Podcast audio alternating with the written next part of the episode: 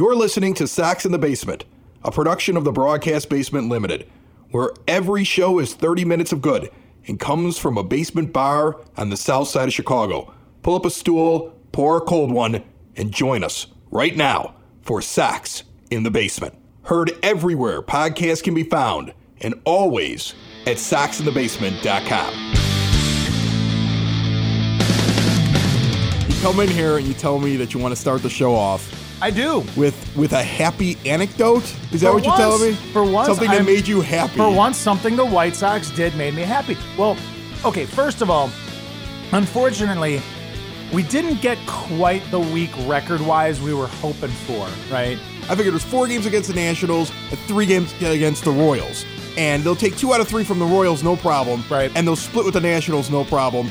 And I was like, and maybe they take three out of four from the Nationals. Nationals ruined my entire plan. But I was happy about something that happened this weekend, Chris. I'm going to tell you what, right? This weekend, we finally got it, Chris. We got the benching of Yonder Alonso.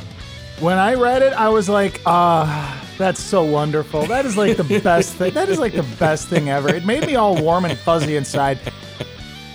And thing- Monday, he's back in the lineup. Well, here's the thing. Here's so the thing. it, my my my joy was short lived. This is this is all part of the process of they've got to find a way to get something out of him because they intend to trade him. But trust me, there's no way this guy vests. That it would be the dumbest organizational move possible to end up paying him the money they'd have to pay him if he ends up with the 550 at bats that he needs to vest.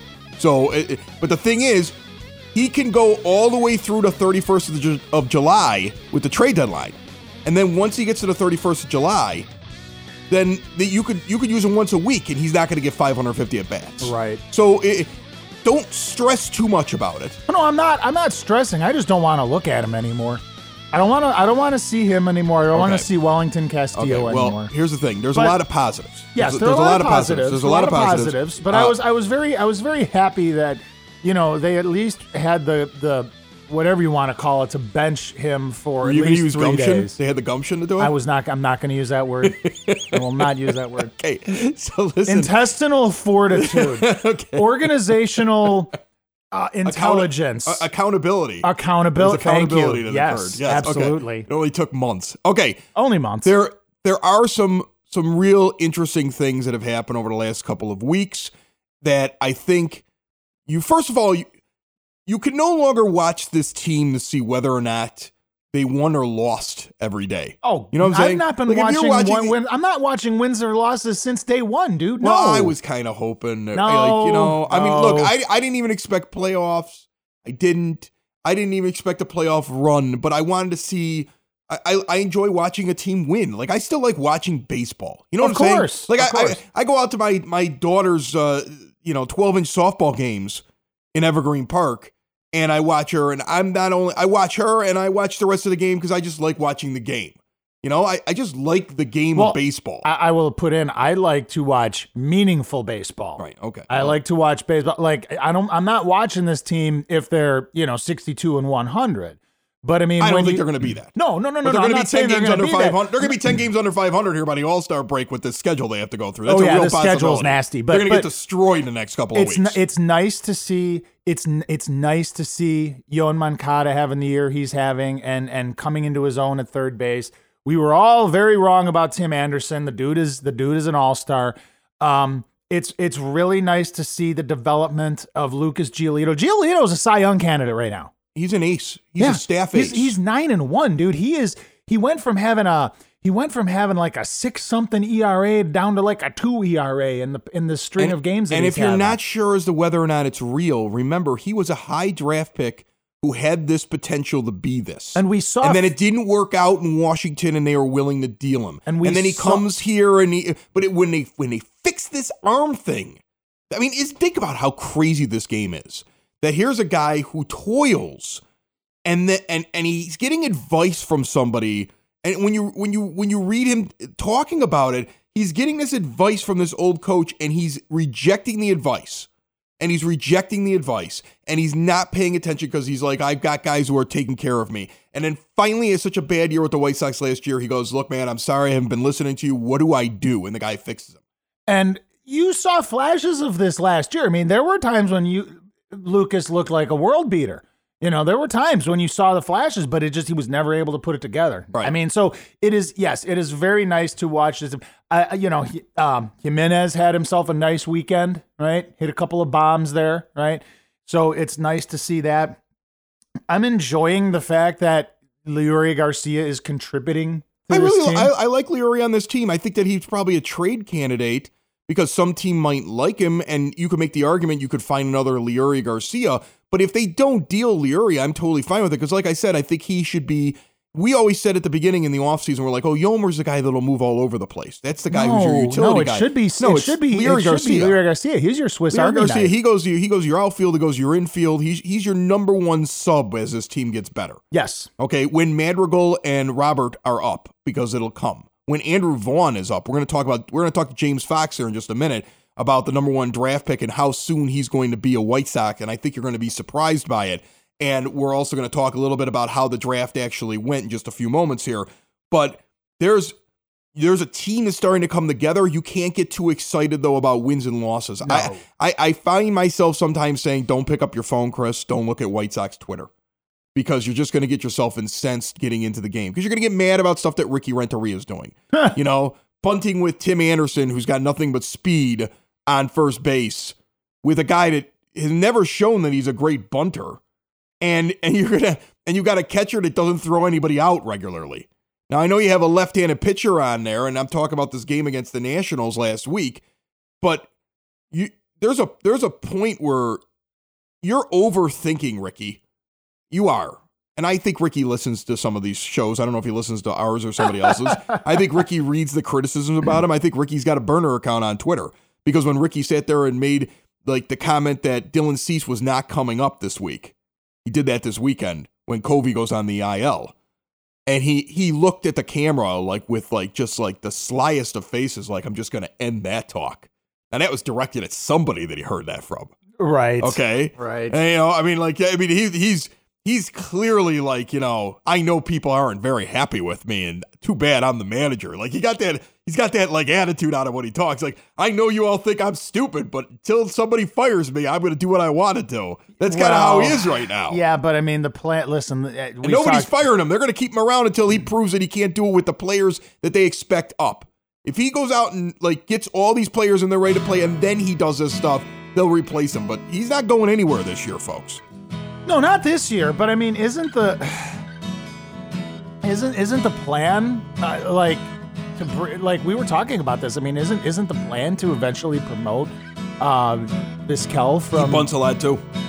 He's old school too. Yeah. You watch some of his games. He's bunting Luis Robert the other day. Oh boy. Sox in the basement.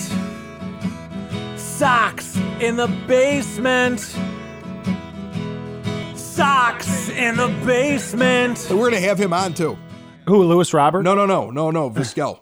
Vizquel. We're gonna have Vizquel on That in is the next awesome. couple of weeks. That's I- I- awesome. Can you ask him why you bunt so often too? Yeah, why are you bunting with Luis Robert? James Fox is on. He's from Future Sox. He's from the Loop Sports. He's been just in the thick of everything White Sox draft for the last month or so. And I think I'm officially the last person he's going to talk about the draft, and he's never going to speak about the 2019 draft again. Is that right? uh, uh, no, we'll probably still a little bit because we got like bonus agreements and stuff coming in. Oh, Like good Andrew God. Vaughn has Andrew Vaughn has to sign one of these days. So He'll sign though, right? I mean, there's no there's no nerves about that or anything. The- the- the- the- These guys are yeah, going to fr- sign. from from what I know, the top twenty-one picks are all signing. Um, sometimes they just have to wait on money because there's, you know, just like the the baseball draft's weird. So you have money for your first ten rounds, and then sometimes you use some of that money for your guys later. But you need to make sure the top guys are signed first. So yeah, it's it's it's strange, but I think it's all coming together. Well, take me through just the way that this draft was different because Nick Hostetler said that this is a much different way to do a draft. And I think what he was referring to, and correct me if I'm wrong, maybe we can get into it a little bit, uh, the idea that after they go after Vaughn, who, you know, you and I. You and I talked about it. We were like, we were between, uh, you know, which which guy we thought they should get number one. I'm gonna tell you something. After I heard Vaughn talk and I saw C.J. Abrams talk, I was like, I'm glad we got Vaughn. Vaughn seems like he's uh, a grown man and he's ready to play baseball right now. So I was kind of excited about that. But after that, they go prep for I think four straight picks, and then they start just grabbing college players, which seem like it's so that they can pay for the prep guys. Kind of tell me why this is like a different way for the Sox uh, than in years past. Yeah, so it's I mean it's definitely a different way for the Sox because they they haven't they just haven't taken prep players at all, and we've kind of talked about that a little bit. Like, and there's this misconception that Nick Hostetler is just like this guy that's like drafting these close to major league ready bats like from college, and I mean, he came up with the Atlanta Braves under the John Schuerholz scouting model, and you know, which placed a high emphasis on power pitching and athletes. Um, now, when he took over as scouting director of the Sox, I think it was more of an organizational philosophy to kind of load the system with, you know, closer to the majors type guys, but also just like, you know, more fundamentally sound baseball players, guys with higher walk rates than K rates. Try to insulate the system a little bit so that your system's just a little bit better. Now I think it's time to like fill up the lower levels of the minor leagues and try to like take some more chances on players. So in the lead up to the draft, you know, I think some of those CJ Abrams rumors came out and we talked about that, like assuming that there was going to be this different focus. Now I think the one thing people didn't realized was that like you know you could still take the best player available at three and Andrew Vaughn and then still go prep, but it's hard because Andrew Vaughn's going to cost like close to seven million dollars, which you know with a bonus pool of eleven point five million they can go five percent over. So I mean give or take, Sox can spend about twelve million on the draft. I mean it doesn't give you a lot of room to like. I mean high school players are expensive. So the way the way that Nick Hostetler explained this to us was the top two picks were targets. They wanted Vaughn at three. They settled on Vaughn at three. That's easy to do, right? When the top two players go. Well, then at 45, the, the the high school kid they took, Matthew Thompson, was a guy who was really good um, last year and on the summer showcase circuit, and kind of looked like he was going to possibly be like a top 25 type guy. And then he had a really bad spring, and um, Hostetler kind of said like he liked that he had a bad spring because that allowed them to get him at 45. So that was their draft plan. Um, they did it. Their draft was on night one. Well, then, from what I understand, the guy they took in the third round, Andrew Dahlquist, which is a he's a right-handed prep pitcher out of California. He was still on the board. They weren't expecting him to be on the board. They knew that it was a high price tag. We still haven't seen what it is. It's rumored to be around two million dollars, which is which is is tough, and that's basically what caused the strategy change. I mean, they as a department they decided okay, let's take this guy, let's pay him what he needs. But then that's what made the draft strange because you basically punt on the rest of your, you know, not that you can't find players, but you you decide the rest of the top 10 rounds basically that you have to just sign college seniors for $10,000 um to pay for the guys up at the front. You know, they the, the scouts like basically stayed up all night scrambling trying to like you know, go through their lists and find the seniors that they wanted in order to like do this strategy. So, I mean, a couple other teams, the, Mar- the Marlins and Mets, did something similar to sign players. Um, it's definitely different. I mean, teams have done it. It's just different for the Sox. Now, the thing that I I read before they got to the draft was this idea that the Major League Baseball draft is very different from any other draft because you'll get a call from a scout and a scout will sit there and say, "Hey, uh, we're thinking about taking you. Would you take this amount of money?" And you right. either tell them yes, you tell them no. If you say I'm not sure, they never call you again. But they, you know, that's the thing. So they kind of know when they pick the guy, they're already kind of slotting like, okay, well, two million's going to this guy and seven million's going to this guy, and we got X amount of dollars left, and they're kind of doing that. Is that is that safe to assume that's what happened here when they were dealing with these players in the in the, their second or third and their fourth their fourth pick? we're we're all high school guys. Yeah, I mean they know exactly. They pretty much know exactly what they're paying those guys. Otherwise, like when guys go in the top ten rounds, they sign because you you lose the bonus pool money for the player if if they don't sign. So teams are very aware. So for example, like for whatever reason, like if Matthew Thompson like didn't sign with the White Sox and he went to Texas A&M instead, the White Sox wouldn't get Matthew Thompson, but they also lose that slot. So they basically can't spend the 1.5 million dollars associated with Matthew Thompson. You know, so it's not like if Matthew Thompson doesn't sign, right, and then you take a few high schoolers late that you didn't think you could sign, you can't just take that money and sign those guys. It doesn't work that way. That's why, so like with top 10 picks, like you have to sign them. So, for example, like their their fifth rounder, okay, like their fifth rounder is a left-handed pitcher from Boston College. They're giving him ten thousand dollars because he's a senior and he basically has no leverage. And if he wants to play professional baseball, like he's taking ten thousand dollars. Right. Well, that that slot is like three hundred and forty k, something like that. So they're not paying him that. But in order to use that three hundred and forty k, the guy that they use the fifth round pick on has to sign a contract with you. So so that's where the seniors come in. So it's hard. Like you look at rounds five through ten, and you're like, eh, you know, some of these guys have traits. They'll probably be org guys. Like they'll play in the minors for the Sox, you know, for a little bit, and you know, most of them probably won't make it to the big leagues. But it's a necessary evil. And when looking at baseball drafts, you have to look at the totality of the 40 rounds instead of looking at what rounds guys were drafted in. So now you looking at this draft and looking at what the Sox did with Vaughn and then the the three high schoolers before they start grabbing college seniors. Did you like this draft by Nick Hostetler? Yeah, I did actually quite a lot. Like they finally went young, and obviously, like you know, some of these young guys carry more risk, but they also have a longer, you know, they have a longer leash. Like it, they they could fail a little bit and still make it up to the big leagues. Like by the time they're 22, whereas you're taking some of these college guys. If anything happens, I mean, look at Jake Burger. Like, Right. eh, Jake, Jake Burger makes it back. Like, look, I still think Jake Burger can be a big leaguer, but he's going to be 25 or 26. I mean, Dane Dunning's going to be 26 probably. I mean, this is if you have any setbacks at all. So, I mean, they needed to get a little bit younger. Nick Hostetler's talked about wanting to get younger, and the one other thing he told us was he really didn't think this draft class was that deep. And in past years, you know, you got a Jimmy Lambert in round five, you got a Bernardo Flores in round seven, a Kade McClure in round six, and like, look, while these guys aren't going to be top of the rotation starters for the White Sox, they could give you innings in the back end of a rotation. He didn't even think there were guys like that. So so I think he kind of figured like he's not going to he decided to not pay those slot bonuses four hundred thousand, three hundred thousand, two hundred and fifty thousand, whatever, you know, in rounds six, seven, eight, nine, ten. He'd rather just get four top or three top prep guys to like add to Vaughn because it was kind of like, oh man, they took Dahlquist. Like that's crazy. That's like something like they don't usually do. And I think Andrew Dahlquist, you know, he's going to be one of the top picking prospects in the system. Like Andrew Dahlquist if Andrew Dahlquist goes to Arizona and does what people thought he was going to do, I mean, you're looking at a potential top 10 pick three years from now out of college. And the Sox get him in round three, and and they go out and they pick up a bunch of guys who are high school seniors are going to give ten thousand dollars to each, so they can pay, overpay for him now, and then be Right, like, now we've got this guy, and we can develop him long term in our minor league system.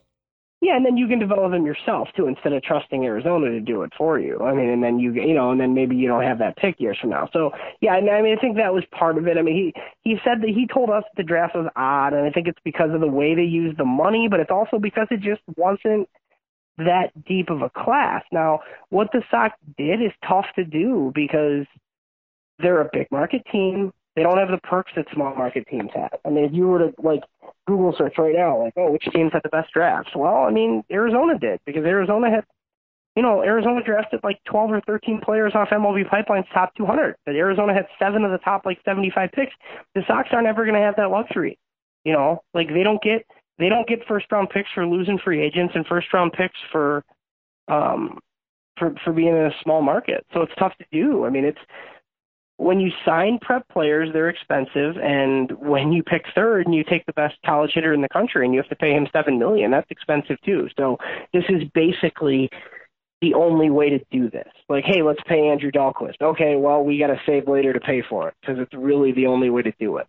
Okay, that's really interesting. And it also illustrates why the White Sox should never spend money like a small market team because here you see why they don't get the advantages of the small market team, so they might as well act like a big market team. Before we get out of here, One hundred percent. yeah, before we get out of here, I want to ask you about Andrew Vaughn in particular. He's the third overall pick. The night before the draft and the day of the draft, I'm hearing things on MLB Network. And, you know, everybody's got a comparable of Mickey Mantle on draft night. I mean, they're all going to be the greatest baseball player ever, but everybody just gushed over his hitting ability. You tweeted out that he could possibly get here late 2020. I did a double take thinking that was a misprint. Like you're thinking he could possibly get here towards the end of next year. That's how good he hits. Everybody's saying he could come into the major leagues and hit right now. What's the realistic expectation for White Sox fans for this guy coming here and making an impact and being being a part of this team taking the next step.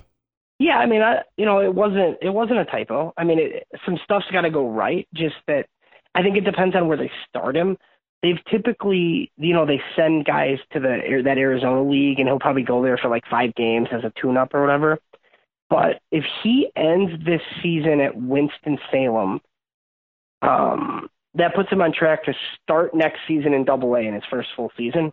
And if he hits a Double A, and Robert and Cease and Madrigal and all these guys are part of your major league team next year, I mean, there's absolutely no reason to not just bring up Andrew Vaughn and let him join the, the fray. I mean, the Sox have kind the Sox have kind of slow played this thing a little bit. We've talked about that in the past. Like, you know, Zack Collins has taken a while. Jake Burger's taken a while. This guy, this guy is not that. Um, this guy is going to hit, and he's going to hit immediately. You know what? I think it's going to be a really interesting next 18 months to be a White Sox fan as we watch this team come together and we also watch these guys who've been waiting to get to the majors get to the majors. Are you or someone you know looking to learn how to play a musical instrument this year? Then you should be checking out Westgate Music School, 6527 West 127th Street in Palos Heights. Private music lessons for all instruments, including guitar, piano, drums, voice, bass guitar, violin, banjo, ukulele, and more. Are you a vocalist? Are you ready to play a musical instrument and looking to join a group? Westgate Music School offers group classes for rock band, a cappella vocal, and barbershop quartet. Students of all ages and ability levels will have the opportunity to perform three times a year in a student concert. Gift certificates for Westgate are also available. More information, call 708 586 7002 or go to westgatemusicschool.com. If you get yourself into next year and you still have Giolito and Moncada and Anderson and you know you those guys doing what they're doing and you have another step forward in uh, Jimenez development and you have Luis Robert up here Nick and Madrigal you have most uh, likely Nick Madrigal point, up yes. here and you have a, a healthy Kopech and you have well Rodon won't be healthy Not until until the end not of the until year. the end of the No. year. But I mean, if if you have a Dylan Cease up here, and this team is still muddling below 500, Then I'm then I'm annoyed. then you're annoyed. Then I'm- then I'm- then I'm calling for in the di- manager's in the in the division that you're in. Right. Then I'm calling for the manager's head. Yeah, then it's you got to do something. Then it becomes then you get me on the hashtag fire fire Ricky bandwagon. right, But I'm not on immediate- that imme- right now. immediately. Right. But I'm not on that right now. Okay, because I'm still trying to figure out is this him or is this the is this the idea of cultivating and bringing guys up? I mean, look, even in the minor leagues when they promote a guy, they don't automatically stick him in like the 3 hole when they bring him up. They stick him a little bit lower in the lineup. They let him get used to double A pitching. They let him get used to triple A pitching and then they move him up. They're doing the same kind of thing here in the major leagues in a way. Okay? Right. So so I mean that's that that that's kind of how I'm seeing it. I'm seeing it as you I have to start looking at this unfortunately through the prism of this is not we're not trying to win, we're trying to build. And if you look at it that way, you're happy. I mean, think about it this way, Dave. If I would have told you at the beginning of the season, Carlos Rodon is going to have to have Tommy John surgery and be out for the majority of 2019 and 2020 and then be closer to them losing control of him. But Lucas Giolito is going to turn into a bona fide ace. Do you take that or not? Oh yeah. Okay. You If- absolutely if take that. I'm going to tell you In some that- ways, but real quick, in some ways, it wouldn't surprise you. Well, the Giolito thing would would have surprised me. I because at the end of the year we were talking like that Reynaldo Lopez was going to be that guy, but the Rodon thing almost doesn't surprise me because we do have a history of injuries there, Right. unfortunately. if, if I'm going to tell you that the team is going to, to have these frustrating weeks and things are going to go wrong, but Tim Anderson is an all star caliber player all of a sudden, Yoan Moncada is a legitimate person that you might consider to vote in at third base at all star, and James McCann comes out of nowhere, and you don't have to worry about whether or not Zack Collins works out for you in the long run because you can hold on to McCann for a couple of years while Collins comes along. Would you take that? oh yes. Okay. Oh yes. I mean, that's the thing. And so, look, buy your tickets on Giolito Day, but go to the ball game for crying out loud. Right. I'm gonna tell you something right now.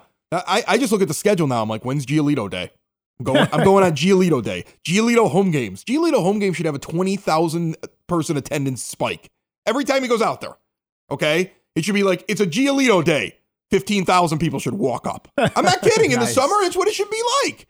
Giolito Day should be a day where everybody shows up to the ballpark, watches the young talent. Ricky should use his best lineup out there. Yes. See what I'm saying? On Giolito Day, Giolito Day once every five days should be the White Sox saying, this is what it's going to look like.